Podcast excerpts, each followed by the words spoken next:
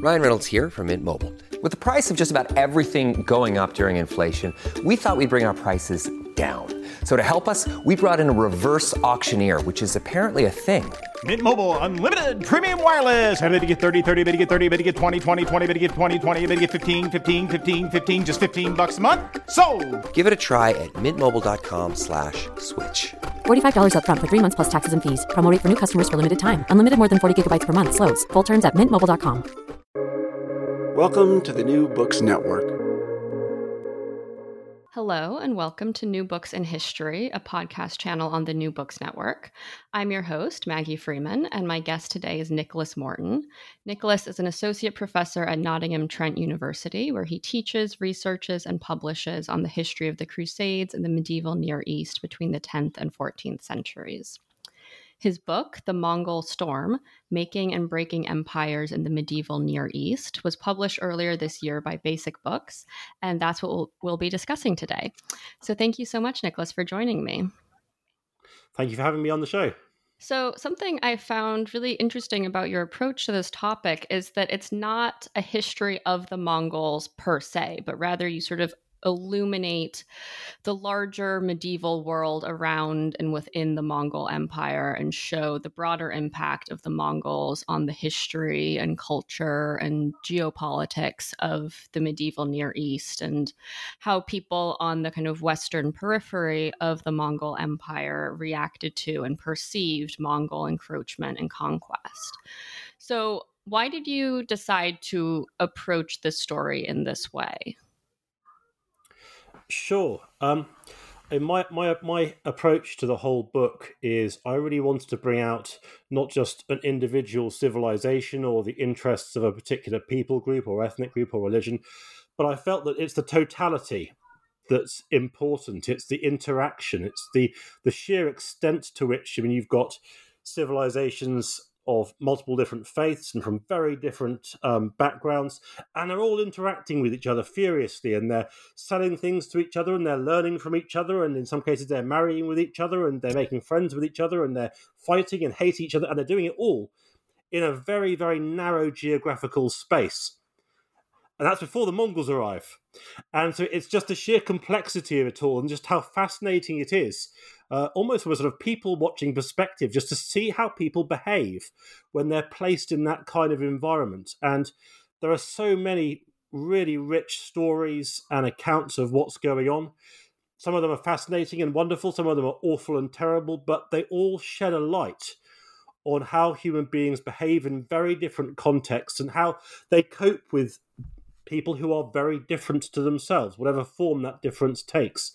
And I think that that shines a light on also many issues, not just of importance to the medieval period, but of perennial interest about the, the basics of human behavior, how we construct our own identity, how we project identities onto other people, what we take from other people and what we don't take from other people, and how we cope with change and, in this case, existential crisis as the entirety of the Near East has to work out what it's going to do about the advent of the Mongol armies. And so you um, brought up the accounts um, that we have of this period. Um, so can you talk a little bit about the sources that you used? Um, what are some of those written accounts of this period of the Mongols and of the Mongol conquest specifically? Sort of what did they, uh, or I guess, what are the kind of contents um, and how are they written? Um, how do you sort of deal with biases of authors when you're trying to pull this history together?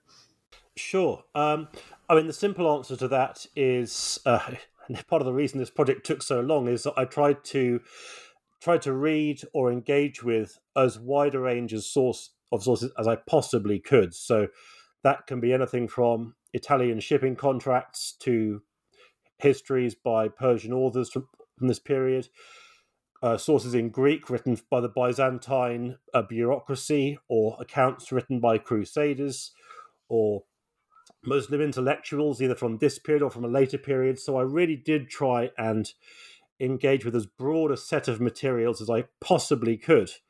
Um, how I deal with biases, in a sense, um, is uh, I find I, I, try to work with them in a sense, in that I'm not trying to necessarily trying to counteract them. I'm trying to use them because I want to understand how people approached the various issues or, or um, agendas of their day. And so, whilst we might have to sort of think, well, so certain persons writing from a certain bias, and we have to take that into account when understanding these events. Well, actually, in my case, I want to know what that bias is because that bias will often be very, very close to their perspective on those events and how they deal with those events and how they respond emotionally, spiritually, personally, and perhaps even as a community to those events. So you can learn a great deal from someone's perspective about how they respond to the to also to upcoming events, and it's, so it's that that I was working with really. Mm.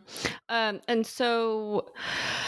Uh, so the sources that you're using are not primarily created by the Mongols themselves correct? Um so or can you talk so can you talk a little bit about the kind of identity of the authors? Um like their maybe kind of education, their backgrounds, the languages that they were writing in, uh, what purpose that they were creating, kind of documentation of the Mongol conquests for. Were they writing them for, you know, were they commissioned by a courtly kind of patron? Um, were they writing for a kind of public audience? Were they just writing for historical record? Sure. So we do have some accounts not written by the Mongols themselves per se, but written by courtiers within the Mongol court, not themselves from a Mongol background, but writing for the Mongols. And I find their perspectives fascinating because they illuminate a process that is it comes across very clearly in the sources. Um, the sources I'm talking about here are mostly Persian sources, but sources from other um, cultures as well. Which is that they write very positively about the Mongols. They talk about how the Mongols um, brought justice to the region in some cases, or how the Mongols were um, God's will for the region because they had they called out the people on their sins and they said we're going to reform this reform the area and make it into a more perfect manifestation of whoever the religion is that they're writing about, which in many of the Persian histories is Islam, but you do get similar kinds of messages in some of the Christian sources for the period as well. And I find that very interesting because it illuminates a power dynamic. Because when the Mongols invaded the Near East, which is the area I'm most concerned with, there's no stopping them. No, no, one's meaningfully able to put up military resistance, at least not for the first 40 years. And at that time, at least, there's no particular reason why anyone should doubt that the Mongols will go on to rule the entire planet, which is what they're trying to do. So, what do you do in that environment? Well, we're encouraged perhaps in modern day fiction or modern narratives to say, well, if you face tyranny, you should stand up and resist it. Well, in fact, in history, that very rarely happens. In my experience, resistance, rebellion, civil war of that kind normally occurs when the uh, when the conqueror's grip is weakening, not when it's at its strongest, because there's no hope of resistance. And so what you've got is you do have these writers writing tremendously nice things about the Mongols, talking about fitting them into their spiritual thought worlds, fitting them into their theology, saying things that would be very pleasing in the ears of their Mongol masters, perhaps even trying to steer them to adopt more of their cultural, more of their religious identity. And the Mongols, of course, in the Near East do convert during the course of the 13th century and they convert to Islam. But there's lots of other attempts to convert them to other religions as well. So this is, is in a sense, is what I mean by working with the biases in the sources, in that you can see in their attempts to win favor with the Mongols, who of course have conquered and they haven't been gentle about it, the entire region. They're trying to win favor with the Mongols because they can't resist them, so they have to work with them. And if you work with them closely enough, then perhaps you can begin to steer them. And I think that's what we're seeing in the sources, and that makes them really fascinating. Hmm. And so you brought up religion um, and the sort of religious identity of the Mongols. And one of the interesting points that I thought you made in your book is that the Mongols perceived themselves as having this kind of heavenly mandate to conquer the world, as you sort of just put it. Um, and that that is part of what underlaid their sort of extreme success uh, is that their drive to conquer all of this territory was a kind of religiously motivated one. So, how does that then align with the eventual conversion of the Mongols to Islam in the territories of the Near East that they conquered? How do we see the how do we see their kind of religious identity shifting, and then how does their kind of self identity um, and kind of self image as kind of conquerors um, in this kind of divinely inspired sense? How does that shift with the conversion to Islam? Sure. Um, so, of course, in the Near East, the Mongols convert to Islam, but in other regions, if for example, China, they convert to uh, to Buddhism among um, among other, other faiths too. So it, it depends on the region. But in this one, um, in the Near East, it's interesting because as the Mongols begin to convert, they don't just convert wholesale and overnight. They convert to Islam, but there are still elements of their former beliefs, former, their former identity.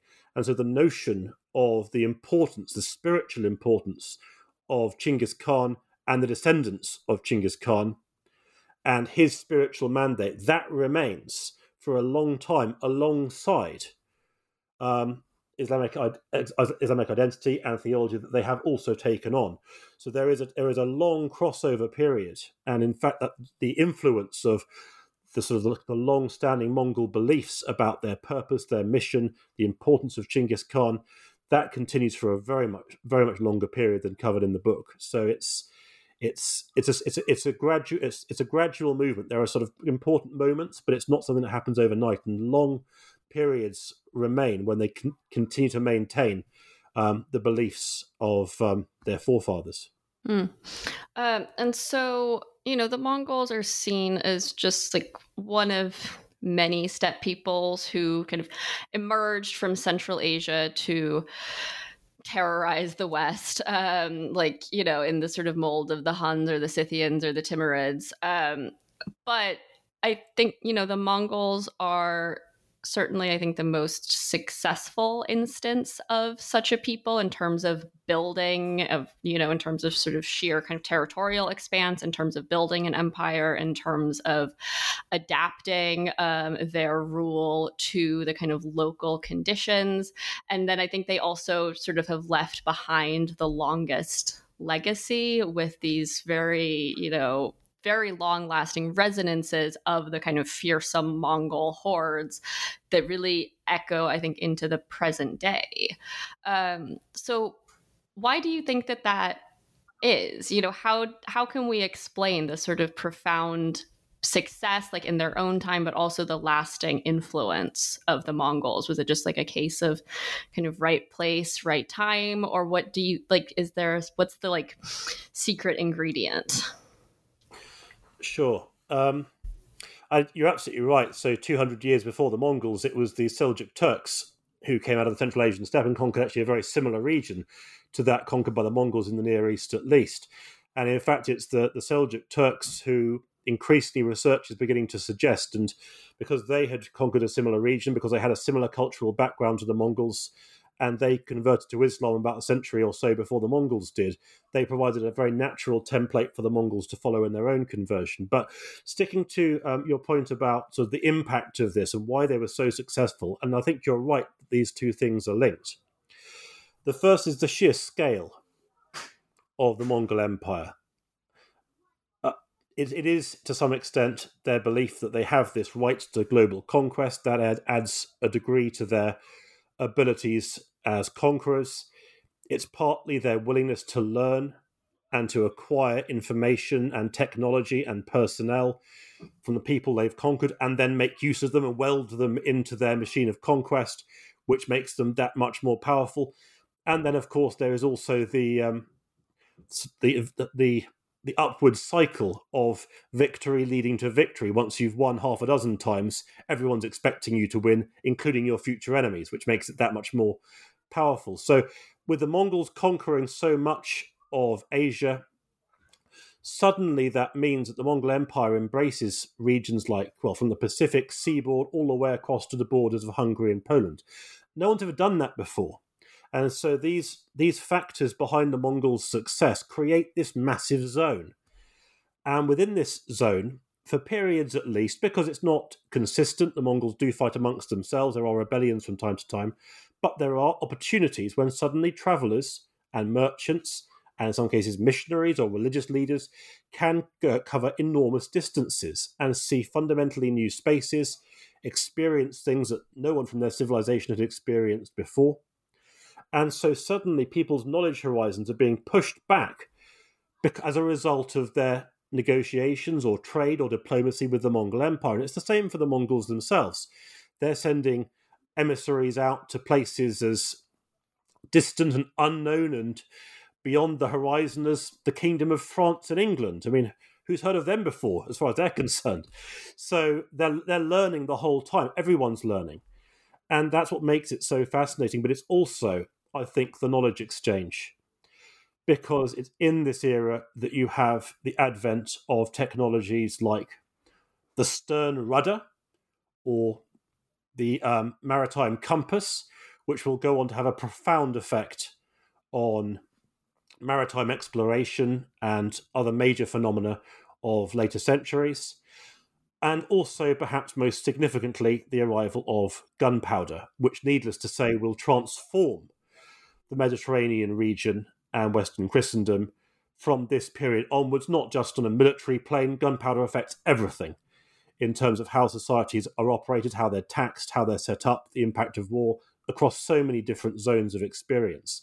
Now, previously, gunpowder had been primarily or almost solely um, a, in um, a technology used by the Chinese, and they developed it considerably.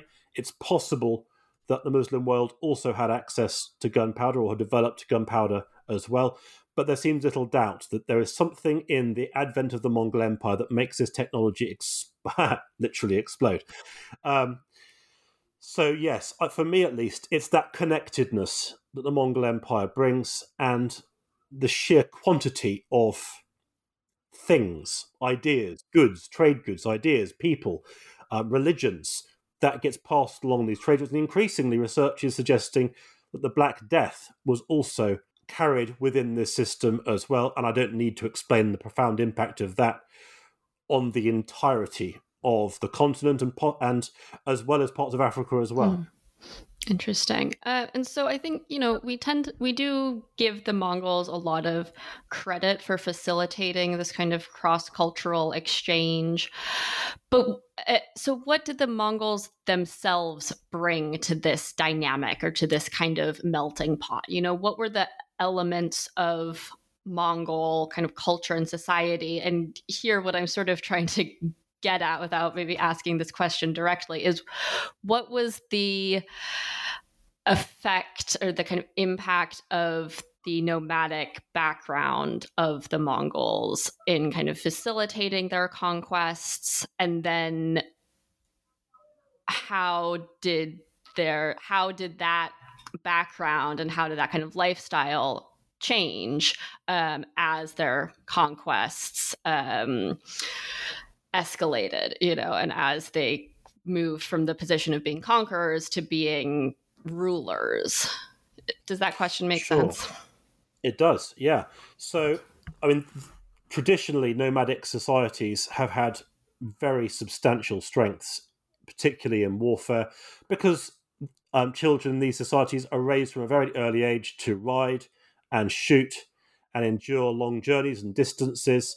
And these are all things that have military applications. And so they do help to facilitate the Mongols' conquests alongside the Mongols' other advantages as well. So those are perhaps facil- facilitating factors. But once the Mongols have conducted their invasions, I mean, for me, I've never quite managed to get over some of these descriptions uh, of of Mongol cities, because you have a Mongol capital in Karakorum, and this is a traditional city with fixed dwellings and a and a and a rampart around its walls. But that's not really the center point. That's, these aren't really the sort of the main feature of Mongol civilization.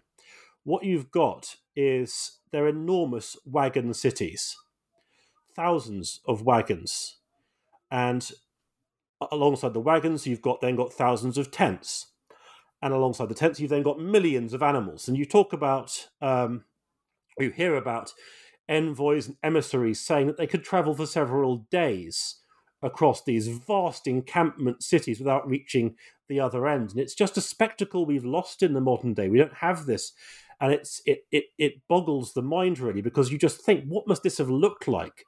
And some of these tents, these aren't sort of tiny little tents that for an individual family. Some of them could accommodate thousands of people, and they're made out of the best textiles. Because of course, as the Mongols conquer Eurasia, they liquefy huge amounts of wealth from the courts of the formerly mighty, which they can then spend themselves, and they want to spend it.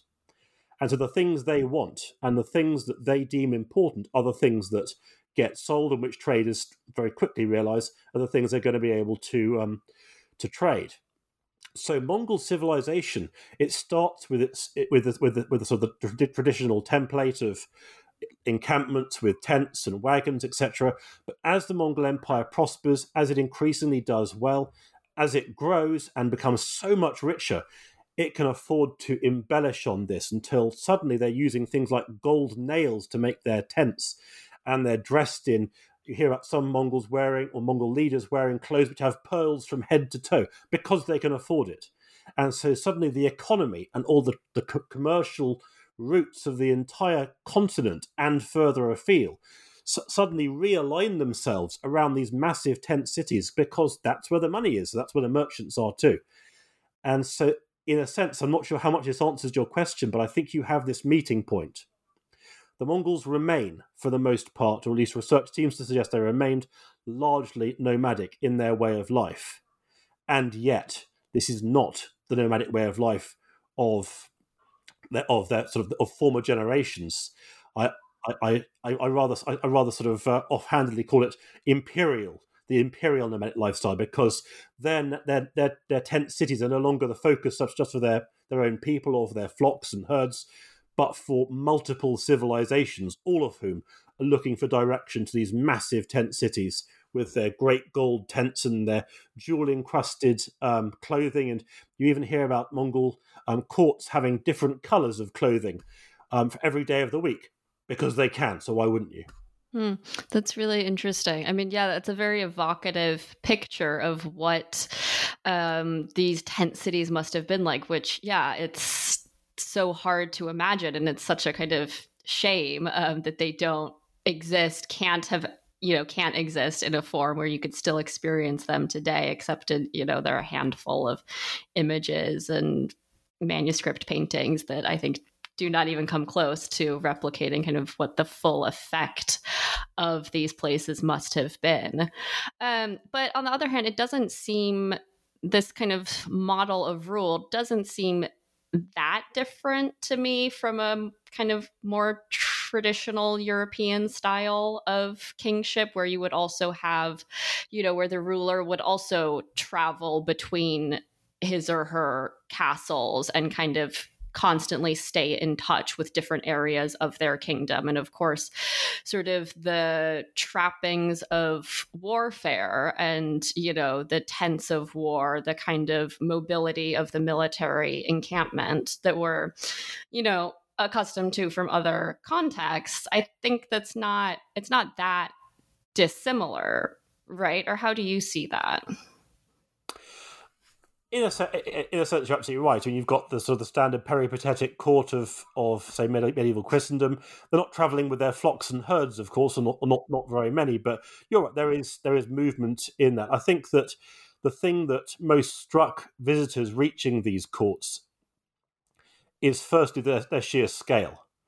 That, that there's no court in um, West, Western Christendom, for example, that comes anything like the Mongol court for sheer purchasing power or military heft or commercial influence or just the sheer ability just to influence and impress.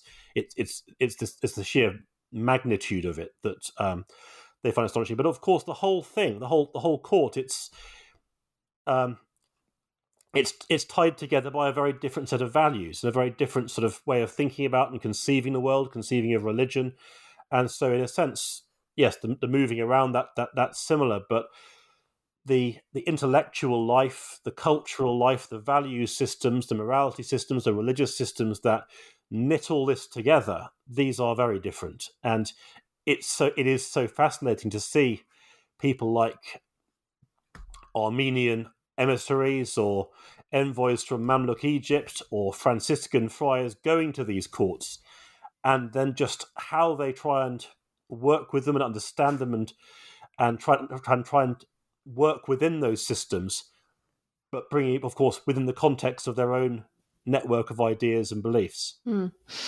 And so, on the topic of nomads, um, I really appreciated how you discussed the role of non Mongol nomads in this history as well. And you write about other nomadic peoples or you know peoples within um, the other empires which the mongols invaded or attempted to invade. So like the kurds and turkmens in anatolia um, the bedouin um, in mesopotamia and the levant in egypt. So can you talk a little bit about that and about the kind of the non-mongol nomadic peoples who also play a role in this story but whose kind of contributions tend to be overlooked yeah, and I think this is a really important point because, of course, if you, if you study, if you focus purely on the Mongols, these people might come up, but actually they're not the focus. But what I wanted to do by, by sort of almost doing a, a kind of regional history in a sense in this book is to draw these people out because in many cases these are displaced communities who are trying to get out of the Mongols' way and sometimes they move in groups no larger than a few families, and sometimes they're moving in groups of up to of tens of thousands. And these these groups on the move, trying to get away from the Mongols, trying to find a new place to call home. These people are responsible for enormous change in the Near East, not just in the areas the Mongols conquered, but in much further afield as well. And so you have Cuman tribes coming down um, from the north towards um, Constantinople or the Latin Empire of Constantinople as it was then, trying to get away from the Mongols, and they and large numbers move into Kingdom of Hungary as well. Turkmen tribes moving west through Syria, north of the Syrian desert, into the coastal regions of the Near East. And again, they're trying to get away from the Mongols, and here too they significantly affect the balance of power. In fact, I would say one of the key reasons for the collapse of the Crusader states is the sheer pressure exerted mm. by various Turkmen tribes on the frontiers of the Crusader states. And the Crusader states try and accommodate some of these um, Turkmen groups by offering them grazing and things, but it doesn't. It just doesn't seem to have been enough. And so there's a lot of a lot of conflict that breaks out on that frontier, and it is a substantial reason in, for example, the decline of the Principality of Antioch in the 1250s or the very embattled nature of the Kingdom of Jerusalem from the 1240s pretty much to their end. And many of these groups also, as you say, move into Anatolia, where they swell the ranks of many Turkmen groups who are already there.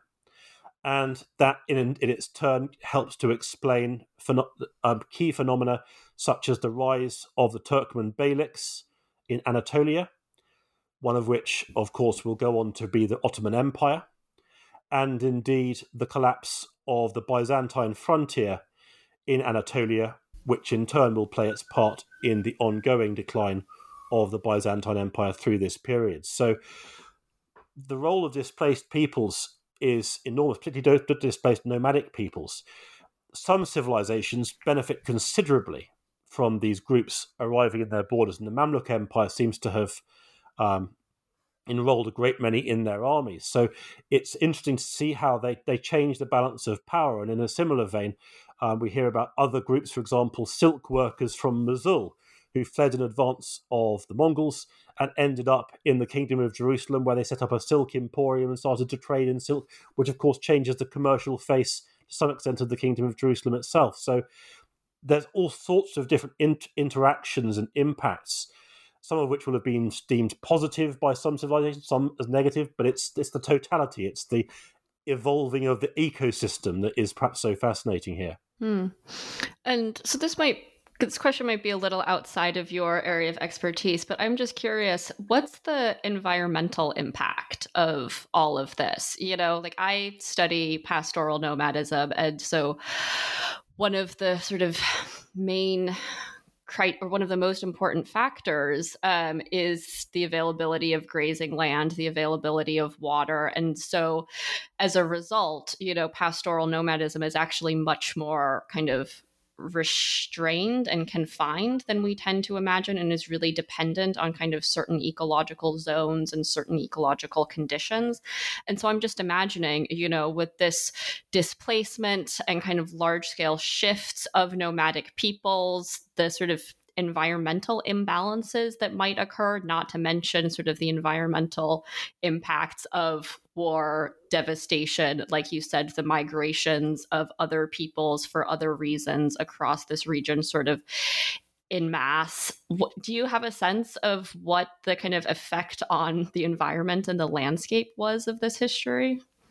Yes, indeed. It's, it's a vital factor um, because the des- suddenly the best pasture land becomes it's always been desirable now it becomes very desirable and so areas like parts of azerbaijan and the caucasus parts of eastern and central anatolia there's really good grazing there and so that becomes a particular objective for the mongols and a particular focus for several conflicts as the mongols make very sure that they've got control of that land themselves because it's what they really want uh, really good quality grazing land that they can that can form part of their annual migrations.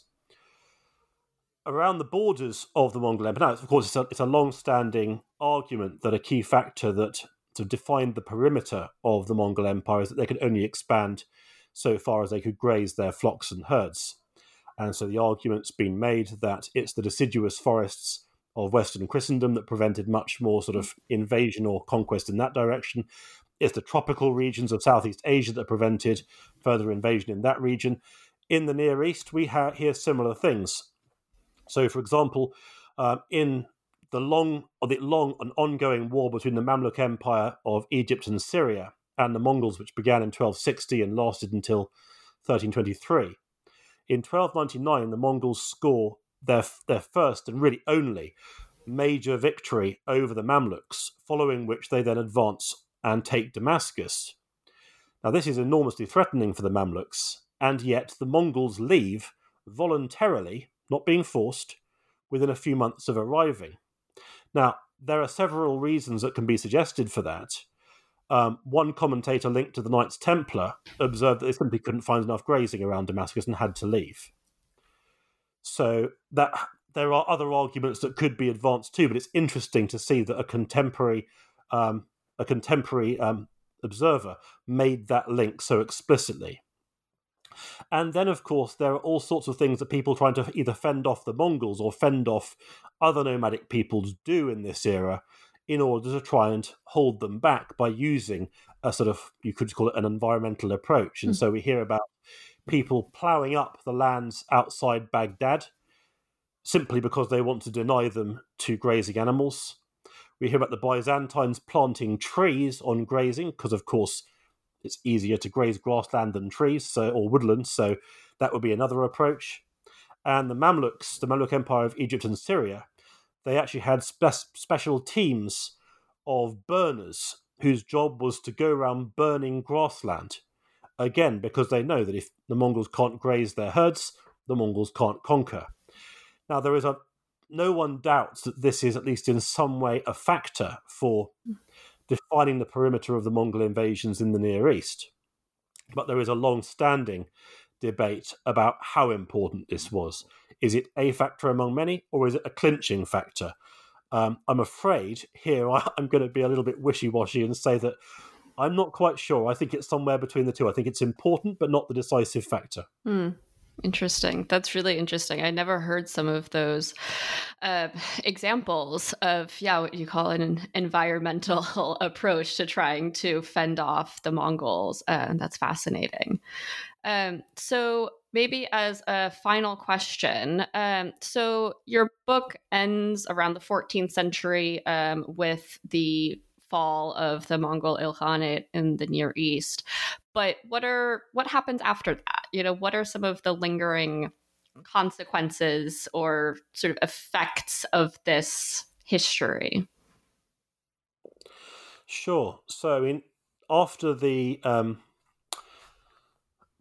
after the Mongol conquest, which reach their culmination in about 1260. The Mongol Empire becomes consumed with civil war, and you've got the, the breaking up of the Mongol Empire into its various different regions the Ilkhanate in the Near East, the Golden Horde, or just Horde in Western Eurasia, and then the um, Great Khans in China, among other um, parts of the empire. So the empire breaks up.